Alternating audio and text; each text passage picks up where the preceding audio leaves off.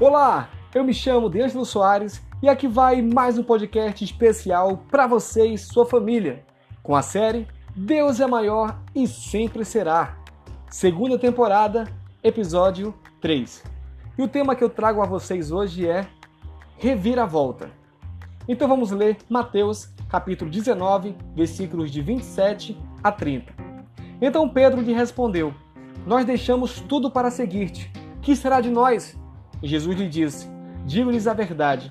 Por ocasião de regeneração de todas as coisas, quando o Filho do Homem se assentar em seu trono glorioso, vocês que me seguiram também se assentarão em doze tronos, para julgar as doze tribos de Israel. E todos os que tiverem deixado casas, irmãos, irmãs, pai, mãe, filhos ou campos, por minha causa receberão cem vezes mais e herdarão a vida eterna. Contudo, muitos primeiros serão últimos e muitos últimos serão primeiros. Mais uma conversa impressionante de Jesus, mais uma mostra de que o reino de Deus é uma questão de valores. Jesus afirma que haverá um momento de regeneração de todas as coisas, quando o Filho do Homem estará sentado em seu trono. Será um momento de virada em que o mundo onde vivemos será completamente reformulado e o reino de Deus será pleno. Nesse dia, os últimos serão os primeiros e os primeiros serão os últimos. O reino de Deus, portanto, não tem nada a ver com nossas posses, tem tudo a ver com nossos valores, mas precisamente com aquilo que ocupa nosso coração.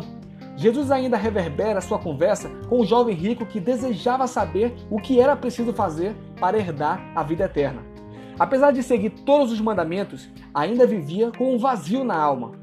Jesus explicou que uma conduta moral perfeita ou quase perfeita não garante a participação no reino de Deus.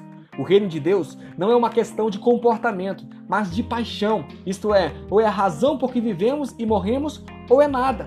Jesus adverte que há pessoas com riquezas, mas sem vida. Há pessoas seguindo preceitos morais rígidos, mas ainda mortas. O reino de Deus, no fundo, no fundo, é amor ao próximo.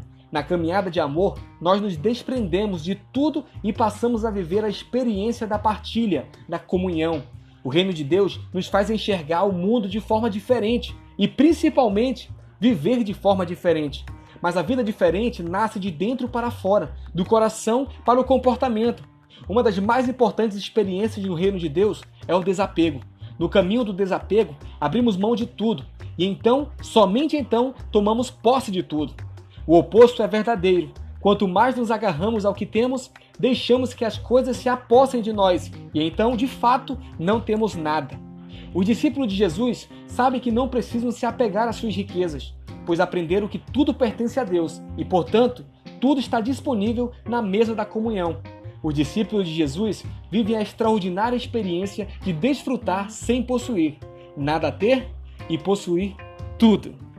Espero que essa palavra tenha adentrado em seu coração e que você possa continuar tendo um dia maravilhoso. E até amanhã!